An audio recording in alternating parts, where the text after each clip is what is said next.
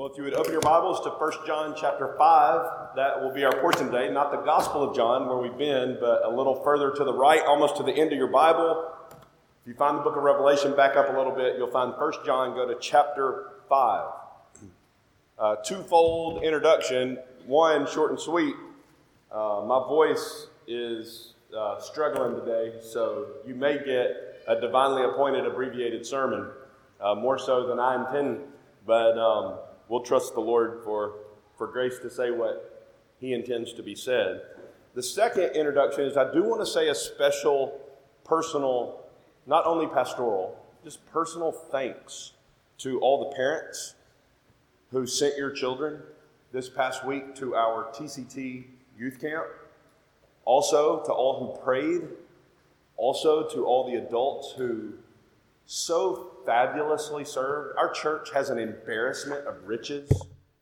There are happy hearted, Jesus loving saints in our fellowship who just look for work.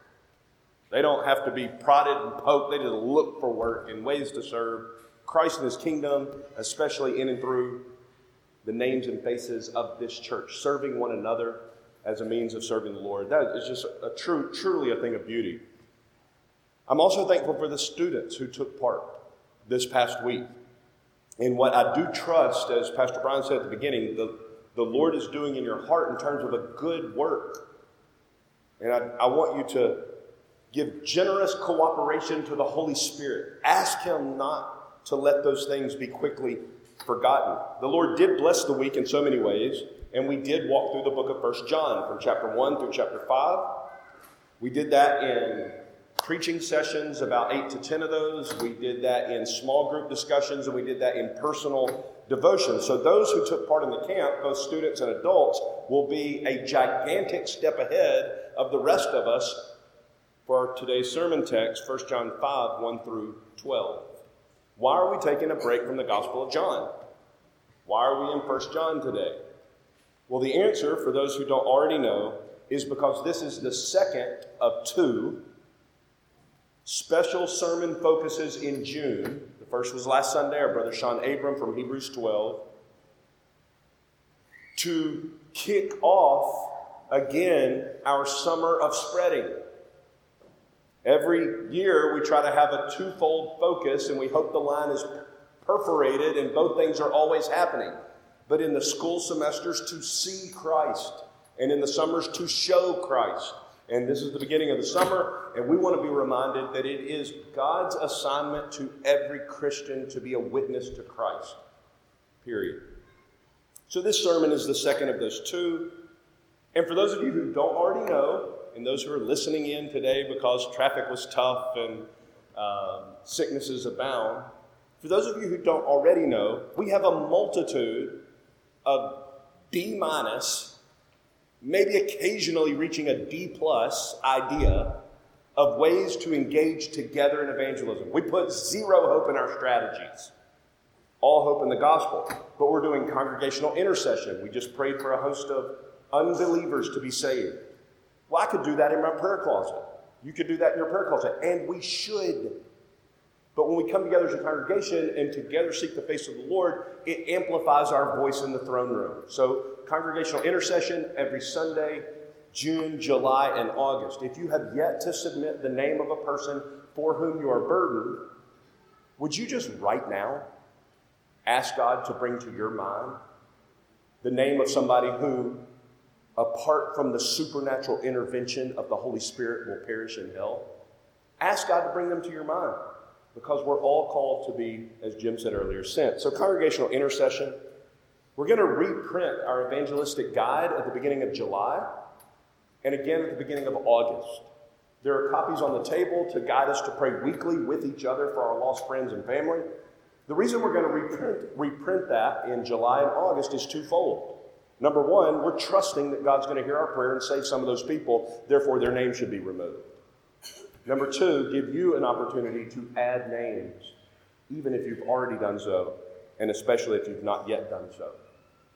We're also doing things that you heard about in our prayer time, like our TCT camp, hosting for holiness, backyard Bible clubs, grilling gospel.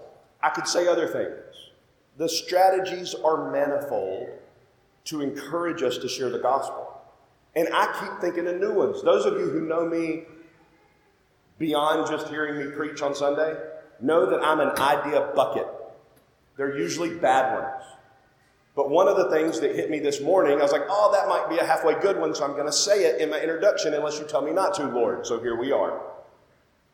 I wonder, with no strategy, no sign up, no registration, no plan, no realm post, if you would just ask God, one Sunday, June, July, or August, after church, in this hot Memphis weather, would you just give me the courage to walk and pray the streets of Uptown for about 30 minutes after church? And if I see somebody to share Christ with them, that'd be awesome. Invite them to come to church the next Sunday.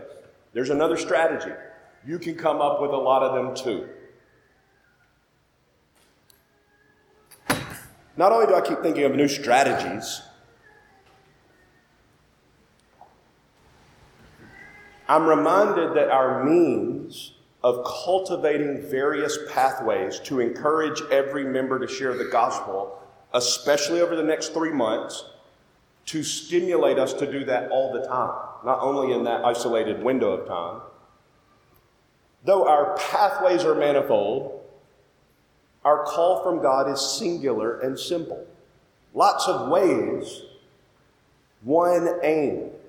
Although you may not choose to engage in any of our less than impressive ideas, and that is okay. That is between you and the Lord.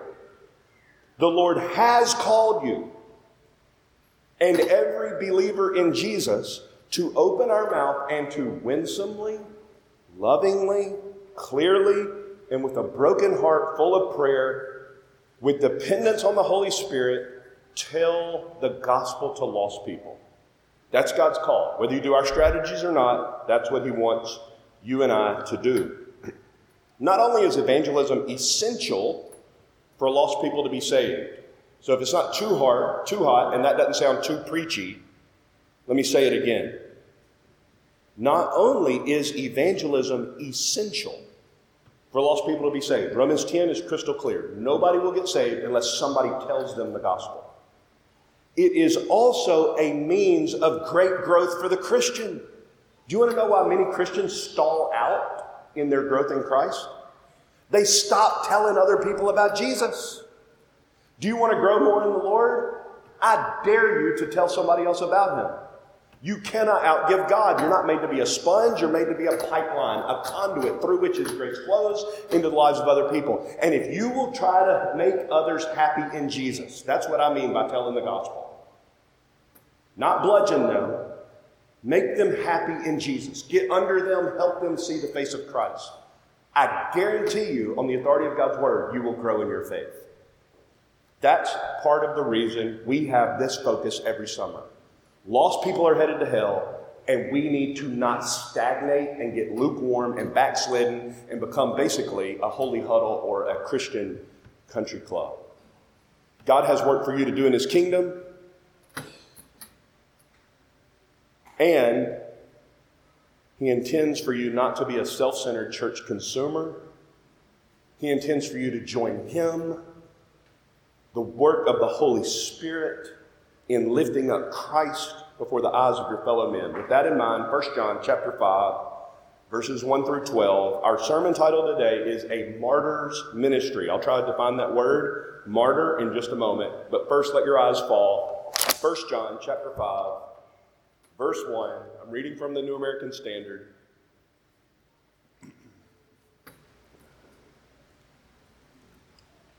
Verse 1 Whoever believes that Jesus is the Christ is born of God.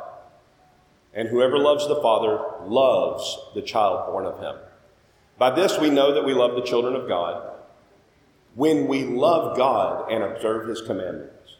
For this is the love of God, that we keep his commandments, and his commandments are not burdensome. Verse 4 For whatever is born of God overcomes the world, and this is the victory that has overcome the world, our faith. Who is the one who overcomes the world? But he who believes that Jesus is the Son of God. This is the one who came by water and blood, Jesus Christ. Not with water only, but with the water and with the blood. It is the Spirit who testifies because the Spirit is the truth. Verse 7 For there are three that testify the Spirit, and the water, and the blood. And the three are in agreement. If we receive the testimony of men, the testimony of God is greater, for the testimony of God is this that he has testified concerning his Son. Verse 10 The one who believes in the Son of God has the testimony in himself. The one who does not believe God has made him a liar because he has not believed in the testimony that God has given concerning his Son. Verse 11. And the testimony is this that God has given us eternal life, and this life is in his Son. He who has the Son has the life. He who does not have the Son of God does not have the life. God, thank you for this paragraph. Do not only help us to understand it, and yes, Lord, we beg for that. Help us to apply it. In Jesus' name, amen. Your translation may have been just a little different than mine, and if so, you may not have heard the word testify, testimony. But in the translation I read, that word in its verb and noun form occurs nine times in those 12 verses. In fact, it occurs nine times between verses 6 and 10. Nine times. 6, 7, 8, 9, 10. Five verses, nine times. It shows up in the verb form, testify, which is the Greek word martyreo, in verse 6, 7, and 9. It shows up in the noun form, martyria, which is translated in the one I read in the New American Standard as testimony, three times in verse 9, two times in verse 10, and one time in verse 11. Again, that's a total of nine times that a derivation of the word martyr is used in verses 6 to 11, hence the title of our sermon, A Martyr's Ministry. Many of you have probably heard the word martyr before today. I was walking to church with my 11 and 9 year old this morning, and I asked them if they've ever heard the word martyr. I was hoping they would say yes because we read a big chunk of the Fox's Book of Martyrs at our dining room table, uh, kitchen table, over the last year. Yes, they'd heard the word martyr. I said, Do you know what it means? Well, many of you have likely heard that word before as well. And if so, in your mind, you likely have something close to the dictionary definition of the English word for martyr in your mind. Merriam Webster Dictionary says a martyr is, in its noun form, a person who voluntarily suffers death as the penalty to witnessing to and renouncing, uh, refusing to renounce their religion. Death because you are a witness to your religion Death because you refuse to renounce your religion. They also say in its noun form, Merriam Webster, a person who sacrifices something of great value and especially life itself for the sake of principle. A proverbial hill to die on? Well, if you physically die, you would be a martyr. That's its noun form. In its verb form, the dictionary says twofold. Number one, to put to death for adhering to a belief. It is to kill another person, you martyr them because of what they believe. Or number two, you inflict agonizing pain on them through torture. That is to martyr somebody. Do you know that the Bible teaches that the God of the universe has preordained a certain finite, specific number of Christians to be killed for their faith. He doesn't fall off his throne when Christians get killed for loving Jesus and telling others about him. It's part of his plan. And we shouldn't be shocked by that because the same fate happened to the most important person who ever walked the earth, the Lord Jesus Christ, and that was squarely in the crosshairs of God's plan. Now, I'm going to lose my voice if I do that too much more. Listen to Revelation 6, which speaks of that type of martyrdom. Christians being killed for their faith, fitting perfectly into God's sovereign plan. Precious in the sight of the Lord is the death of his godly ones. Revelation 6 says that God does not stop being in control when his servants are killed for their faith in Jesus. Christians dying any other way is not martyrdom. Biblical martyrdom is if you will not, will not renounce Christ, we will kill you. And you say, like Andrew, Fox's Book of Martyrs, Oh, beloved cross, how have I been so privileged to be able to embrace the instrument upon which my Savior died? Revelation 6. When the Lamb broke the fifth seal, I saw underneath the altar the souls of those who had been slain because of the Word of God and because of the testimony which they had maintained. And they cried out with a loud voice, saying, How long, O Lord, holy and true, will you refrain from judging and avenging our blood on those who dwell on the earth? Do you hear that prayer? Right now in heaven, people who have died, who have died for their faith in Jesus are saying, When are you going to pay them back, O God? The next verse. There was given to each of them a white robe, and they were told that they should rest for a little while longer until the number of their fellow servants and their brethren who were to be killed, even as they had been, would be completed also. You understand that passage, right? God says, I'm not going to pay them back yet because there's some more people who have to die for Jesus before all this stuff is wrapped up. And he goes back to get his bride. So I want to ask you a very earnest question today. You probably didn't come expecting this one, but buckle thy seatbelt. Who's ready to sign up? I- am serious as I can be. Uh, who's ready to become a martyr?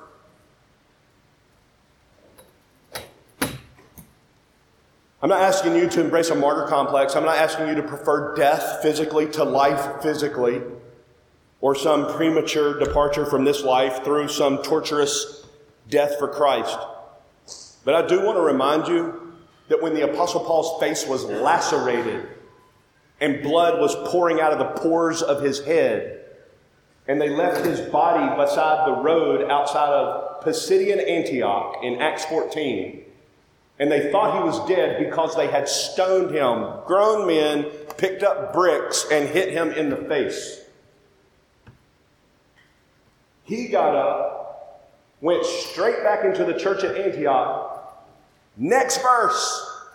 The next verse. And he appointed elders in the church. He basically said, if any of you are willing to go through that, I now know you're ready to pastor God's flock. Who wants to sign up? I'm asking you today, who's ready to sign up?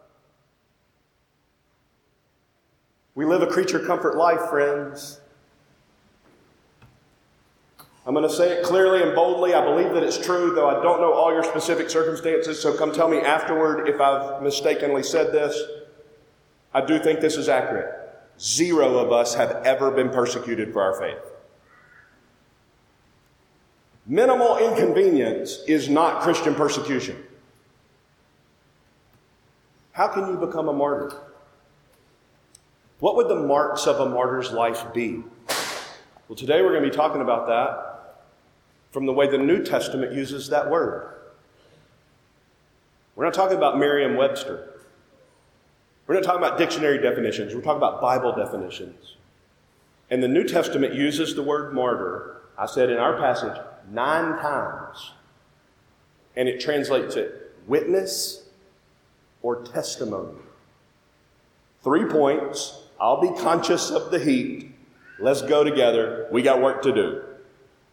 Verse 1, 4, and 5 show us the marks of a Christian martyr's birth. How do you know a Christian martyr has been born? Well, verse 1, verse 4, verse 5 give us the answer. We read that a moment ago. I'll try to point your attention to it, but first let me give you an illustration that you can all relate to or be aware of. By this point, everybody in the surrounding tri state area knows that the I 40 bridge, about three quarters of a mile from here, is shut down over the Mississippi. The result is that everything is slowing down, and some of you experienced that this morning, and several of our members were not able to make it today to gather with us for worship because of, of that bridge shutdown. Not only is the bridge closure slowing down vehicular traffic, it took my family three hours Thursday afternoon to go five miles. Not only is it slowing down vehicular traffic, but it's also slowing down a lot of stuff like the economy, cargo transport, 18 wheelers, semi trucks. You guys run into them all the time on I 40. West Memphis, Arkansas is reportedly the truck stop capital of the world. Cargo transport is being delayed significantly. Companies are losing lots of money because of the crack in that bridge. Now, I want you to imagine this.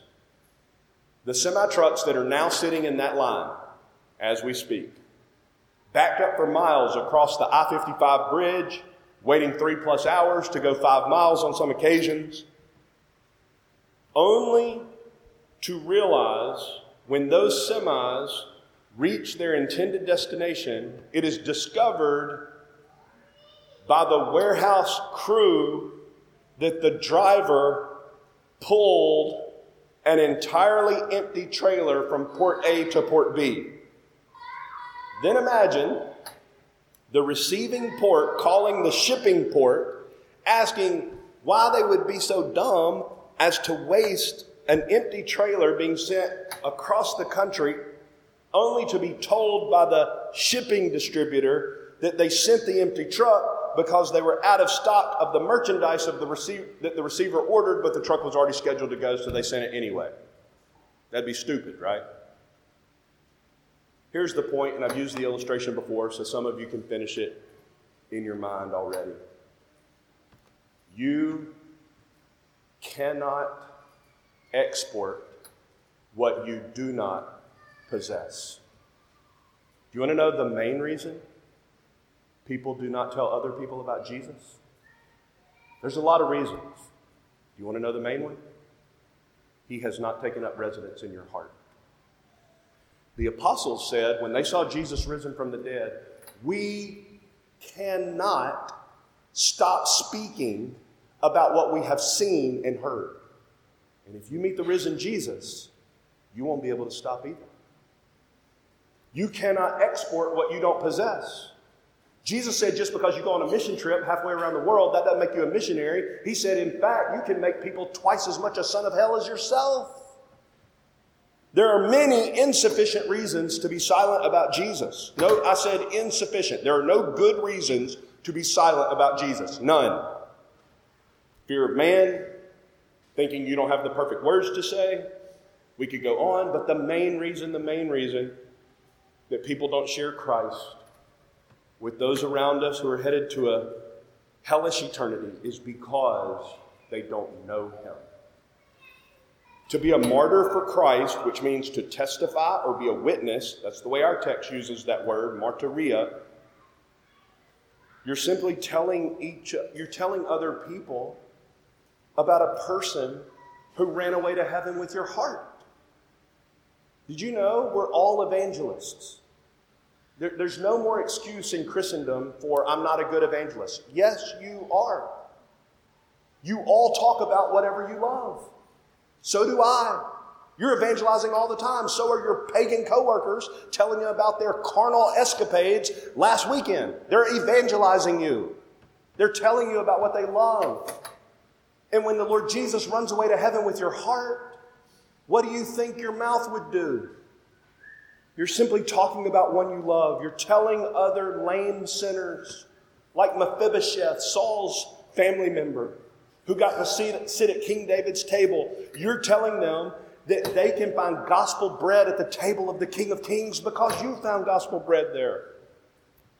So before we talk about a Christian martyr's message, his witness, we first want to make sure that we're someone who knows the Messiah. I love you so much. I told three people this morning I'm burdened for them. I love you. I'm not against you, I'm for you. I hope you know that, even though I'm a weird individual. My passion comes out in all kind of weird ways. I love you. Your pastors love you. We love you because we love Jesus. We want you to be beautified with the beauty of Christ. We want the aroma of Christ, 2 Corinthians 2, to just ooze off your life everywhere you go. That's the benefit of the Christian life. I'm going to ask you a blood earnest question Have you been born again? New life. The Holy Spirit taking up residence inside of you, fixing the eyes of your inner man on Jesus, to whom the Spirit loves to look, who he loves to exalt. Have you been born again? Those of us who have professed to be Christians for a long time, I want to ask you another blood earnest question in direct connection to have you been born again? This is not guilt, this is called obedience. This is not legalism, this is Christianity. Have you ever told another human being the gospel message? Oftentimes, and some of you were once like this, oftentimes the best evangelists are brand new Christians because they don't know any better than that they're supposed to tell everybody else about Jesus too. And do you want to know what the, one of the greatest detriments to new Christians is? Older Christians. People who've gotten lukewarm and backslidden in their faith. And then new Christians start spending time with older Christians. They say, oh, well, I guess I'm just supposed to complain about everything now for the rest of my life. God help us. Spiritually lazy Christians try to fix wide eyed, zealous new Christians and we believe that we can do it in no time flat, transforming them into a closed lip, complain about everything else, curmudgeon. That's not the Christian life, friends. I'm not saying that if you have never shared the gospel with someone else, then you're not a Christian. Did you hear that sentence? I am not saying that. I am saying that's a problem. And God is big and gracious, and He can empower you to remedy that problem. I'm saying it is amazing what getting saved will do for your evangelism. And maybe the reason you haven't told others is because you yourself have not been born again. I'll show you very quickly, point number one, the three ways that the new birth is connected to what I'm talking about marks of a Christian martyr's birth. Verse 1, do you see how it reverses the order? How do you know you've been born of God? New birth. Answer, verse 1 believe Jesus is the Christ. That's how to be born again. If you're wondering, what's he talking about? New birth. That's what I mean. Believe that Jesus is the Messiah, the Christ, the Savior, without whom you cannot be right with God. This is huge. Faith in the Messiah is the only right response to the gospel of Jesus Christ. So, verse 1 believe Jesus is the Christ is the aftermath, the fruit of being born again. God makes you alive spiritually, you start to breathe.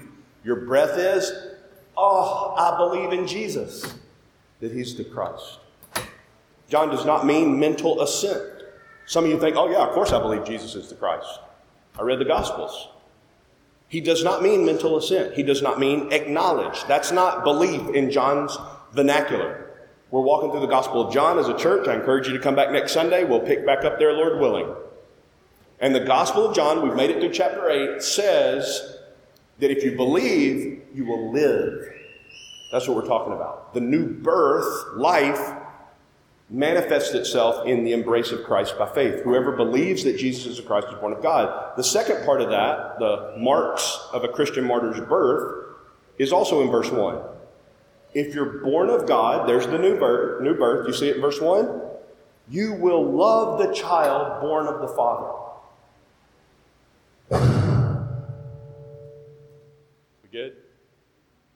Use this. Where's our. We good? Okay, sounds good. If you're born of God, you with me? You will love, do you see it in verse 1? The child born of the Father. Do you see that? I'm not making this up. So I got another very serious question for you. Which Christians do you not like? Which Christians do you prefer not to be around? Unless, of course, they acquiesce to everything you think about everything. If you can fix them, they're welcome to your club. I'm talking about genuine, regenerate, belong to God, you'll spend eternity with them forever Christians. I'm not talking about name only. What Christians do you hate? John is saying you can't be born again if that's who you are. The marks of a martyr's birth is you love the children of God. When Paul sat down to write his magisterial letter to the Ephesians, do you know how he opened it? I thank God, Ephesians 1 15 and 16, that you have faith in the Lord Jesus and you love all the saints. Is that true of us? Is Grace Church known by that? You love all Christians. You love them with Christ's love. When Paul wrote to the Colossians, he opened his letter by saying, We give thanks to God the Father of our Lord Jesus Christ, praying for you always since we heard of your faith in Christ and the love which you have for all the saints. It's normal for people who are born into Christ's family to love people born into Christ's family. It's not only normal, it's absolutely certain. So, do you love Christians? First is, are you born again? Second is, do you love Christians? Third, it's in verse 4. Overcoming the world, victorious over the world by faith. You see in verse 4 that I'm not making up that this shows that you're born of God? The new birth manifests in victory over the world overcoming the world. Same thing in verse 5. If you believe Jesus is the Son of God, well, he told us in verse 1, that, that lets you know you're born again. So verse 5 says, if you believe that Jesus is the Son of God, the result will be you overcome the world. So faith in the risen Jesus is the means by which newborn Christians overcome the world. That's right there in verse 4 and 5. Colin Kruse wrote in his commentary on this verse This can, no doubt, in the present context, mean this. The world means, quote, worldly attitudes or values that are opposed to God. That's what world means. Overcome the world means worldly attitudes and values that are opposed to God. Whoever is born of God overcomes the world. Friends, chill out. No Christian will ever be deceived. Ever. We've talked about that here already in a previous sermon from the Gospel of John, where God, Jesus said it's impossible for the elect to be deceived. He's even going to cut the end time short so that no elect person's ever deceived. It will not happen. We can chill out and trust God. Because whoever's born of God, to quote Kruse, means they will overcome worldly attitudes and values that are opposed to God.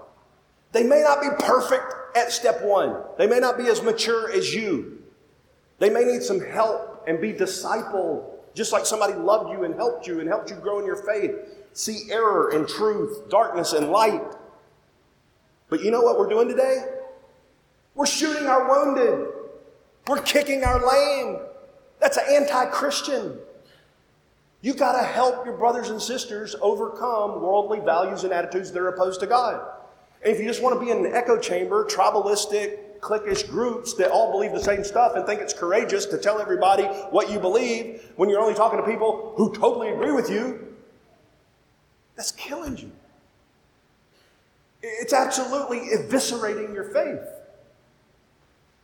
Why don't you get close to somebody who doesn't agree with you on every little jot and tittle and walk together in Christian love, helping one another overcome the world? its values and its attitudes that are opposed to God. John's already explained what he means by the world. You can just skip back if you have your Bible open to chapter 2, verse 15.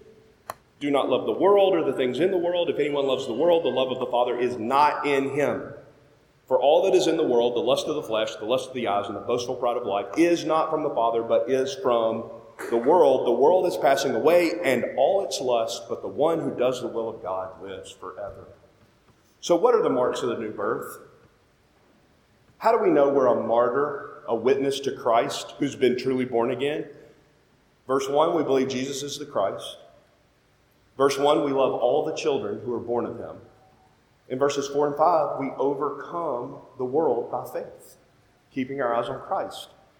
It's all plural in 1 John. We don't do it by ourselves, we do it in a community of faith. Number two, not only marks of a Christian martyr's birth, but the mark of a Christian martyr's heart. There's one of these given in this passage. It's in verse 4. The mark of a Christian martyr's heart. We're talking about your insides, your spiritual guts. The mark of a Christian martyr's heart, verse 4, is you love God and keep his commandments, which proves, do you see the way the logic works in verse 4? Proves your love to God. Verse 4 reads, 1 John 5, For whoever is born of God overcomes the world, and this is the victory that has overcome the world, our faith. Pardon me, verses 2 and 3. Verses 2 and 3. By this we know that we love the children of God when we love God and observe his commandments. Now notice the logic of verse 3. For this is the love of God that we keep his commandments, and his commandments are not burdensome. You guys understand the logic of that verse? It's amazing. It's so free. It's so beautiful. It's just laden with the gospel of, of Christ and what he's done for us. Verse 3 is clearly saying, not if you keep his commandments, God will love you. Verse 3 is clearly saying, if God loves you, you will keep his commandments. That's the mark of a Christian martyr's heart. I know how much he loves me. His commandments are not burdensome. He ran away to heaven with my heart. I just want to obey him. Obedience to the Christian, again, is not legalism, it's Christianity. He has prepared good works for us so that we would walk in them. Ephesians 1:10. The evidence of all the theology of the New Testament epistles, doctrine in the first half, is evidenced in the action, the practice of the second half. Every New Testament epistle is set up that way doctrine, application, doctrine, application. If you've got all the right theology and no application, John is saying that's a mark that shows you don't know God's love. Verse 3 this is the love of God. What is? That we obey. This is how we know we're loved by God. We love to obey Him. So I go back to evangelism. Do you love to obey? Do you love to obey? Now, listen, let me be as clear as I can. I stink at evangelism. I mean that. This isn't, I, I hope it's not false humility. I hope it's not self deprecating humor. There are so many times I say, God, please forgive me. You just flung the door wide open and I did not open my mouth. I am so sorry. Help me. I want to say something so that we all understand. If you and I fail to evangelize, it does not mean they won't get saved. All it means is if they're going to be saved, God's going to raise up somebody else in our place who will tell them. So if we don't evangelize, we lose, not God. He's sovereign. He wants to use you. He loves to use you. He intends to use you. He has enough grace to grow you from where you're at to where you should be. He'll walk you step by step in faithfulness with Christ. If you'll follow Him, He will make you fishers of men. But if you will not tell others, God will still save people. You just won't be the instrument that He uses. So some of y'all are thinking, like I said, man, all y'all's evangelism strategies are D minuses. You might think that's an optimistic uh, assessment. I, I realize they're not impressive. They're not, they're not good. You know, open your grill, invite some friends, share the gospel. Grill and gospel. Yeah, that's pretty snazzy. It's called invite people to your life and tell them about Christ. Let's pray for lost people. Let's invite folks to church. Let's read through the Gospel of Mark with people who've never read the Bible. Let's help them follow Jesus. But this is what I want to say to you. I think you can tell I'm fired up about all this. It's because I fear that we're on the fast track to becoming the church that needs to be revitalized. The, the church of Ephesus in Revelation who lost their first love. Because if we know God loves us, we'll love to keep His commandments and they won't be burdensome. So, this is what I want to say about everybody who thinks our evangelism strategies are bunk. I don't disagree.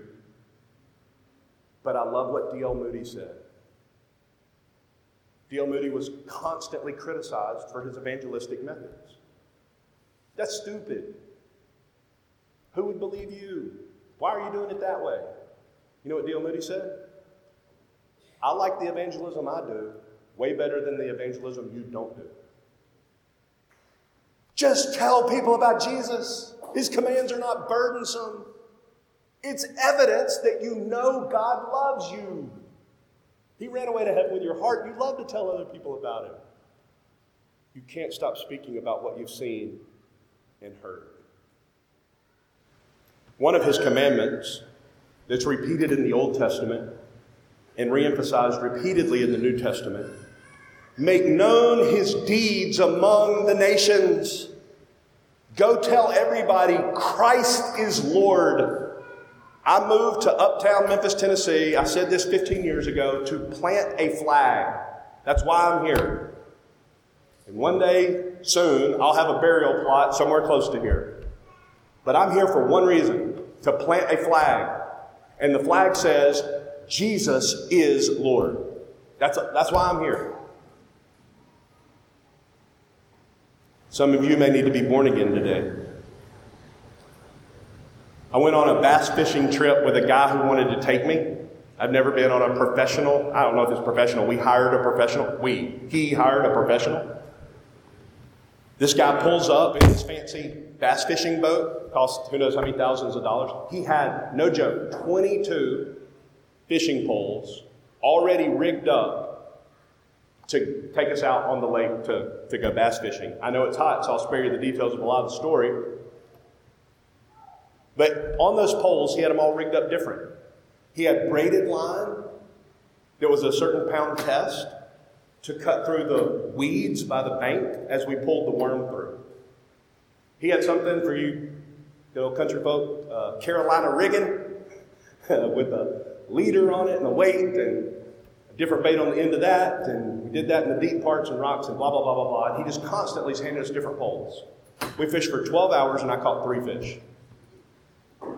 It was hotter on that lake than it is outside and in this gym.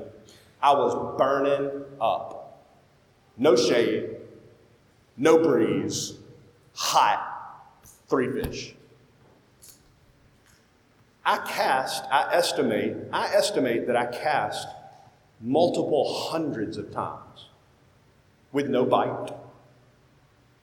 No evidence that there's even a fish in the lake. Why didn't we just stop casting if I threw it out there one time and didn't catch anything? Because the goal is to get fish in the boat. And everybody knows instinctively they're not going to just jump in there. Nor are they going to swim up beside the boat and say, hey man, this is what the, this is what the country guide said. Why don't we try that, uh, that chartreuse and glitter? It's like, he's talking about a worm, a certain color. like, sounds good, man. Let's try the chartreuse and glitter. you understand that the first time you tell somebody the gospel, it's actually unlikely that they'll believe. The average Christian, it's been reported, hears the gospel hundreds of times before they believe. Keep throwing your line in the water. But unlike those 22 poles that are all rigged different ways with different baits, I can hear his voice right now. I got this topwater frog. okay, you got a bunch of different baits. Great, we'll try the topwater frog. There's no multiplicity of baits in the Christian, in the Christian cast. It's the gospel of Jesus Christ. Get your grill, do your host for holiness, pray for some lost people, get the gospel of Mark, do whatever you're going to do, walk after church for 30 minutes one day over the next three months and just tell somebody about Christ. But there's only one bait the gospel of Jesus Christ. The gospel. Some of you need to be born again. And if you want to get saved, I'm not an easy believism guy for those of you who don't know me. I repudiate, I repudiate diminishing the mighty work of Jesus on the cross. There's my introduction. You can get saved right now, and I'm going to tell you how. I'm not talking about easy believism. If you will acknowledge right now, you don't even have to bow your head or close your eyes. If you will acknowledge to God right now that you are a sinner who deserves hell and you cannot save yourself. If you will repent right now of your sin, all your self centeredness, and that heretofore, up to this point of your life, you used every breath to defy Him. If you'll repent of that, you'll tell God, I have spurned you my entire life and I am sorry. If you will believe in your heart that Christ, His glorious Son, died for your sins, that He rose again from the dead, ascended to heaven where He now reigns, and from whence He will soon come to save His people forever, if you'll believe in the risen Jesus and confess Jesus as Lord with your mouth before a local church. Hey, all you people who God shouldn't have saved, guess what He did? He saved me too. I give Jesus my life. I give him my heart. I give him everything. If you can't do that in this room, you think you're going to do it out there with a bunch of people who hate Jesus? That's why we're supposed to confess Jesus as Lord in here. Every single Christian has done that. No exceptions. History of the world. Every Christian, every Christian has said publicly, Jesus Christ is Lord. You can get saved right now. And if that gospel message penetrated your heart, I encourage you to come tell me right after this service what you believe God is doing in you. Here's the final point. We've looked at the marks of a Christian martyr's birth. By martyr, again, we mean witness, testimony, testifier. We've looked at the marks of a Christian martyr's heart. He loves to obey God's commands because he knows how much God loves him. Finally, verse 6 to 12, the message of a Christian martyr's lips. We do two things. I've done it this message a bunch of times already. The message of a Christian martyr's lips, two things. You repeat to mankind the witness to Jesus that came from heaven, and you repeat to mankind the witness to Jesus that happened on earth. From heaven and from earth, the witness to Jesus, to be a Christian martyr, a Christian witness, somebody who testifies faithfully to Jesus you repeat to mankind what heaven says about him and what earth said about him. First, what heaven says about him. Verse 8 Repeat to mankind the witness to Jesus from heaven. This is what Christian martyrs say, Christian witnesses say. Verse 6 to 8 says, The water, the Spirit, and the blood testify to Jesus. Colin Kruse in his commentary quote, this is a very difficult text to interpret. No kidding. It is a very difficult text to interpret. There's a lot of views on this. I'm not exactly sure which one is right. I'll just tell you the one I think. Summary is some think this refers to the birth of Jesus, born by water and blood. Virgin birth through Mary's womb, there was water, a woman's water breaks. It's a blood ordeal. Some think that's what this refers to. Some think that this refers only to Jesus' baptism, when he went under the water and the Spirit came down and descended on him and testified to his lordship. There's a lot of views. The one that I think is most compelling is the witness from heaven at the baptism, the crucifixion, and the day of Pentecost. Water, blood, spirit. At his baptism, the Lord Jesus identified himself with his people and validated himself as the Messiah in God's presence. The Father spoke, This is my Son. Unequivocally, no mistake, Jesus is the divine Son. The Father said so. The testimony of water. Blood, of course, the cross. Some think that this passage refers to the cross explicitly because John said in John chapter 19, verse 34, that when the soldiers pierced Jesus' side, what flowed out? water and blood. So some think this is a re- reference only to the cross. But I would say, I think John's saying, at the baptism of Jesus, heaven said, This is my son. At the cross of Jesus, heaven said, This is the Savior. And on the day of Pentecost, the Holy Spirit was poured out on the church so that every Christian would be a witness to Christ. What happened after the day of Pentecost? Every Christian started telling all sorts of people from all the places they're from about Jesus. This is the message of a Christian martyr's lips. We say what heaven says about Jesus. You may disagree with Jordan. I'm okay with that. Being rejected for when you share the gospel, they're not rejecting you. You've heard that. They're rejecting God. That's immaterial. My job is not to be fruitful, is to be faithful.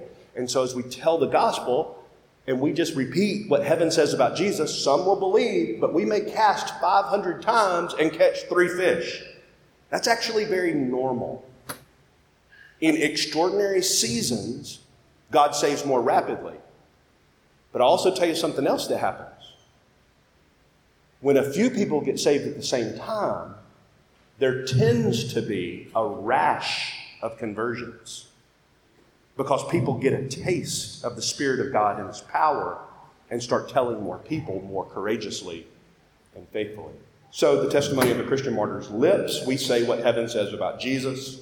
He is the Savior who died for our sins and rose again. Finally, we repeat the testimony of Jesus that came from earth. Look at verse 11 and 12, what John says about Jesus. Verse 11 God has given us eternal life in his Son. Verse 12 if you have the Son of God, you have life. If you don't have the Son of God, no life. This tells us that salvation is a person, not a thing. When God saves you, He doesn't give you something outside of Himself, grace. He doesn't sprinkle pixie dust of mercy on you. That's not salvation. Verse 11 and 12 salvation is a person. How do you know you're saved? How do you know you have life eternal? You have the Prince of Life. You have God's Son. You love Jesus with all your heart, soul, mind, and strength. He's given us this life, verse 11, in His Son. Therefore, verse 12, if you do not have the Son of God, you do not have life. Many people, you guys know this, have been to church their whole life.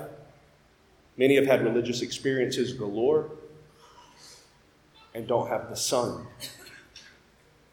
Others who have had less blessed experiences hear of the Son of God, embrace Him fully by faith, and sputter along in their Christian walk. God graciously growing every saint, sanctifying every true Christian. But if this one has the Son, they have life. And if this one has a lot of religion and no Son, they don't have life. At, at Grace Church, we're unashamed to say we glorify God one primary way treasuring Jesus Christ. God's not jealous. The Father is not jealous when we glorify the Son. He's honored by that.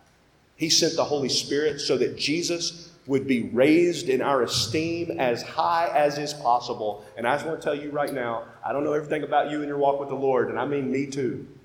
None of you are impressed enough with Jesus. None of us have a high enough esteem of the Lord Jesus Christ. But we who are in Him and have Him, oh, oh, we want to love Him more. We want to grow in our affection for Him and our obedience to Him. So I brought up here two things because he who has the Son has the life. And if you don't have the Son of God, you don't have life. This red one, maroon, is the Gospel of Mark.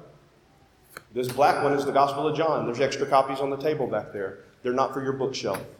Almost all of them were taken last week. That thrills me. They're not for your bookshelf, they're for lost people with whom you will read. Fold the first third of pages Say, hey, read this much, and then let's get together for lunch, my treat, and let's talk about it. Fold the next third, read this much, let's get together next month and talk about it. God willing, in a couple weeks, Tracy and I will have that very talk with the person for whom we prayed. We handed them this maroon one, the Gospel of Mark. They live three blocks that way. And we said, Will you guys just read through this with Tracy and I? Mark it up, put question marks in it, star things, underline things, whatever you got a question about, you mark it up. Come to our house, let's have dinner, we'll talk about it. And they said, Really? Like, you would do that? They didn't say, forget you, who do you think you are? Take these because this tells us who the Son of God is. And if you don't have Him, you don't have life. Not the Jesus of your imagination, the Jesus of God's Word. So take these and use them. Take these little cards, write your phone number on it, hand it to the person that's cutting your hair, unless it's Daniel. Say, call me if you got questions about Christianity. Come to our church, worship with us. If you do decide to show up, text me at that number. Come have lunch with me after church that day. We would love to have you. Because if people don't have the Son of God, they don't have life. Forget summer of spreading. Let's just call it Christianity. If you don't have the Son of God, you don't have life. Join me as we pray. We're about to sing a gospel confession, and that's what I want to challenge you to make your prayer. It's an ancient Christian creed, it's an ancient Christian confession, and we're going to sing it but as it's being sung, you're totally welcome to remain seated and keep your mouth closed. You don't have to sing out loud. I do want to encourage you to make this song your prayer. Some may stand, some may remain seated, some may sing aloud, some may pray privately. The lyrics of this song are meant to be our prayer. Oh God, thank you for your Son. An amazing sentence that we can say. Thank you for your Son Thank you for not withholding your son, your only son, so that we could become sons and daughters in your family. Use us, Lord, to lead other people to Christ. What a joy, what a thrill, what an honor. We don't feel worthy, Lord, but we know we're commanded, and it's our joy to obey. For Christ's sake, would you use us? And I pray that we'll have a good problem on our hands very soon. A bunch of brand new, born again believers in Jesus who need to be discipled in the faith. Give us a good problem, Lord, so that everybody has to start stepping up and pouring into others and then repeating the process. Lord, I pray that our church will get too big to be one and we'll have to plant others because you just keep saving people left and right. I pray that you'll save the people that in this city that nobody else wants, that you'll make us go after the least likely, the most sinful, the most egregiously uh, carnal. Help us, God, to believe that you can save anybody, anytime, anywhere, and use us. Use us, God, to be ambassadors, to be martyrs of Christ, witnesses, testimonies to the Lord Jesus. We pray this for your glory in Jesus' name.